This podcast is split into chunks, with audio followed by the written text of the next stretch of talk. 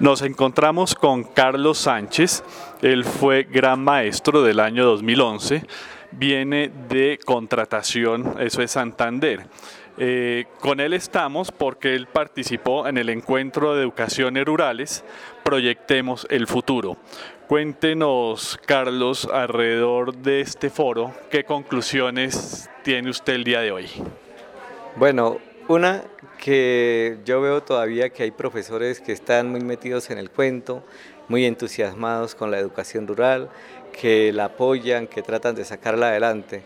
Y dos, también todo lo contrario, desmotivado de ver la realidad de muchos lugares, de muchas escuelas rurales en las que no cuentan con un apoyo, no cuentan con los elementos mínimos para poder trabajar y sacar adelante sus experiencias y pareciera que estuvieran como abandonadas por los gobiernos de turno. Esas dos son totalmente opuestas, pero que según veo yo se ven en este país tan hermoso como Colombia. De todas las ponencias e intervenciones que se hicieron, ¿qué le llamó la atención? Pues yo como ver esas características que tienen quienes hablaban y ese entusiasmo con el que se están personalizando de la educación rural, yo veo que si esto sigue así, el futuro de la educación va a mejorar porque muchos van a, mirar otra vez, pues otra vez no, no la han mirado casi, pero sí van a, centrar sus ojos sobre esta clase de educación y me parece que eso es muy productivo, o sea, eso va a cambiar mucho lo que estamos viendo actualmente en la educación y esa decepción que a veces se llevan las personas de decir que es mejor una que la otra, que comparándola con la urbana. Y yo creo que eso va a dar un, un, un vuelco totalmente diferente y vamos a, tener muchas experiencias gratificantes que van a cambiar la historia de la educación en, nuestro país. ¿Dónde pondría usted el énfasis en términos de la política educativa para la educación rural? Obviamente las necesidades son muchas, no se puede resolver todo de, al mismo tiempo y de alguna forma habría que priorizar algunas cosas. Eh, desde su experiencia, ¿usted a qué le apuntaría en mayor medida? Eh, de primero, en los docentes. Yo creo que, nombrar a un docente para una escuela rural debe ser de mucho cuidado y debe garantizar también su permanencia en el lugar al que vaya. O sea, yo veo que hay mucha problemática por la forma como se están trasladando y que al final terminan con los profesores que son por contrato únicamente. Y a mí me parece que eso debe tenerlo en cuenta el gobierno a la hora de, pues, tomar la decisión de nombrar a un docente para para dónde ellos escogen, porque ahora se hace por, concurso, entonces él dice voy para tal región, pero ¿qué garantiza que él va a permanecer allá? Él está buscando la oportunidad de salirse si no le gustó el ambiente. Entonces, primero, lo de la permanencia. Segundo, lo de los currículos. O sea, yo creería que deberían ser más pertinentes con el contexto en el que se está devolviendo, en el que se están metiendo los estudiantes, porque a mí me parece que uno debería incentivarlos para que se quedaran en el campo, no para que se fueran porque creo que el futuro de este país está por el campo también.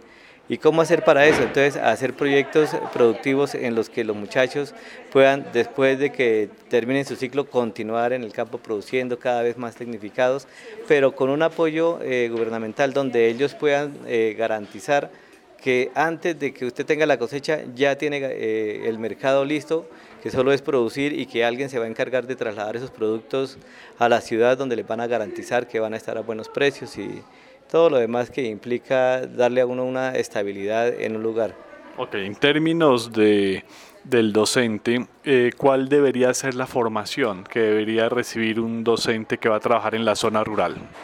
Pues a mí me parece que primero eh, la parte pedagógica es fundamental. Hoy en día si usted no tiene la parte pedagógica igual lo pueden nombrar, pero creo que esa sería la primera, no solo para la parte eh, rural, sino también para la urbana, o sea, en todos los campos la parte pedagógica. Segundo, como garantizar eh, las competencias que debe tener un docente rural, o sea, yo creo que habría que fijar unas competencias mínimas para que alguien que decida ir a la escuela rural diga, yo sí cuento con eso y me garantizo a que la voy a desempeñar en el sitio de trabajo donde me voy a ubicar.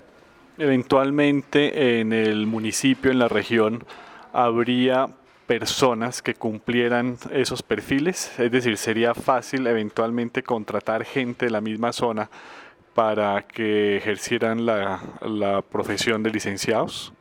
Yo creo que sí, y yo creo que en todas las ciudades y en todos los municipios y en todos los contextos que nosotros escuchábamos, por ejemplo, de las etnias y todo eso, hay personas que tienen ese potencial y que se podrían utilizar pues, y el gobierno su tarea sería eh, capacitarlas en la parte pedagógica. Porque el otro, el otro, la otra parte que es la de la competencia para poder eh, al menos motivar e instruir a los muchachos desde el espacio que ellos manejan, pues sería más fácil para ellos porque ellos ya lo dominan, pero la parte pedagógica sería tarea del gobierno de turno también capacitarlos. Cuéntenos acerca de su experiencia, qué avances ha tenido en estos últimos años y en qué etapa del proceso se encuentra. La experiencia mía, pues luego del triunfo en el premio Compartir al Maestro, se catapultó, o sea, eso fue impresionante el cambio que tuvimos. Ahí sí nos colocaron atención los gobiernos, eh, recibimos ayudas de muchas partes para poderla fortalecer. Eh, la dimos a conocer eh, en bastantes partes del mundo, hemos estado en siete países también y afortunadamente y más triunfos hemos tenido después del premio compartir. Eso digo que el premio compartir es como clave para cualquier docente y estoy súper agradecido. Yo a donde voy siempre los nombro de primeros, porque, de primeros a ellos porque ellos fueron como el punto que lo manda uno al estrellato, digámoslo así. En este momento nosotros ya hemos, estamos como en la etapa final, ya hicimos una propuesta que era la de convertir a contratación en el primer parque histórico-cultural del mundo en homenaje al enfermo de Hansen. Nosotros pues la hicimos con los muchachos diciendo, bueno, ya después de tantos triunfos, de tantas cosas que hemos ganado, ¿a qué le vamos a apuntar de aquí en adelante? ¿O la acabamos ya y todo? Y no, no, no hay que acabarla, hay que fortalecerla ahora todavía más.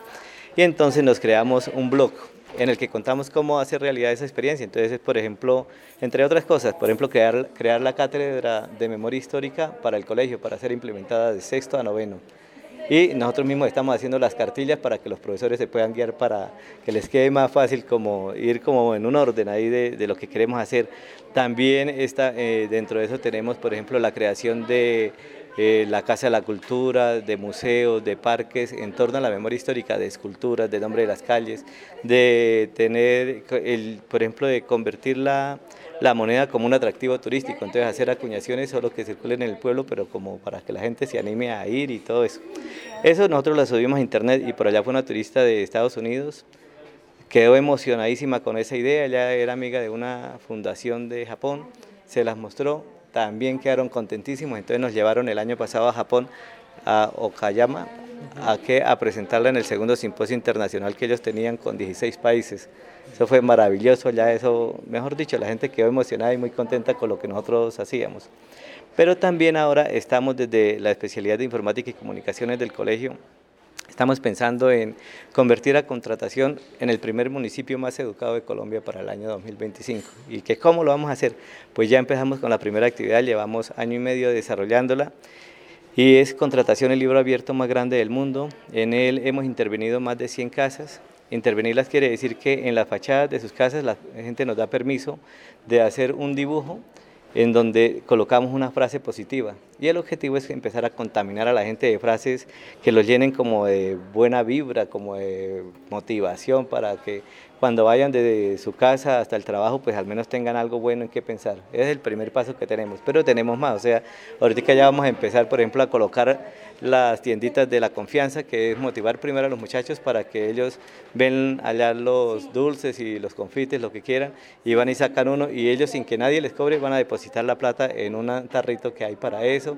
Y eso, pues nosotros tenemos la, la, que como la convicción de que si no es de usted, es de alguna persona también. Entonces, si se encuentra algo, que haya un lugar en donde lo puedan llevar y para que la gente que lo perdió pues vaya como a reclamarlo y cosas así por el estilo que estamos arriesgando, pero yo digo que es cuestión de concientizar a, a la juventud en ese sentido. Es una apuesta importante y siento que de pronto todo eso lo trae el Japón donde tuvo oportunidad de estar. Entonces muchas felicitaciones por esa experiencia y bueno, un último mensaje para nuestros radioescuchas que lo están en este momento eh, siguiendo. Pues primero agradecerle a, todas las personas que hacen posible todos estos eventos. Hay gente que está muy conectada con la realidad del país y le apuesta a cosas grandes. Entonces a ellos mis más sinceros agradecimientos, a la Fundación Compartir que jamás la olvidaré, porque gracias a ellos estoy donde estoy, y a todos los docentes. yo quiero pues motivarlos a que se inspiren, sigan adelante, que la luchen con toda y que piensen que la gratificación más grande que nosotros tenemos es ver triunfar a nuestros estudiantes. Entonces a ellos mi voz de aliento y ánimo, o sea, yo digo que la clave siempre será el docente, con el apoyo de las autoridades, con el apoyo del que sea, eso si una puerta se nos cierra, muchas se nos abrirán, entonces a ellos mi más sentido como de apoyo, de ánimo, de lucha para que salgan adelante. Listo, muchas gracias. A usted, doctor, muy amable.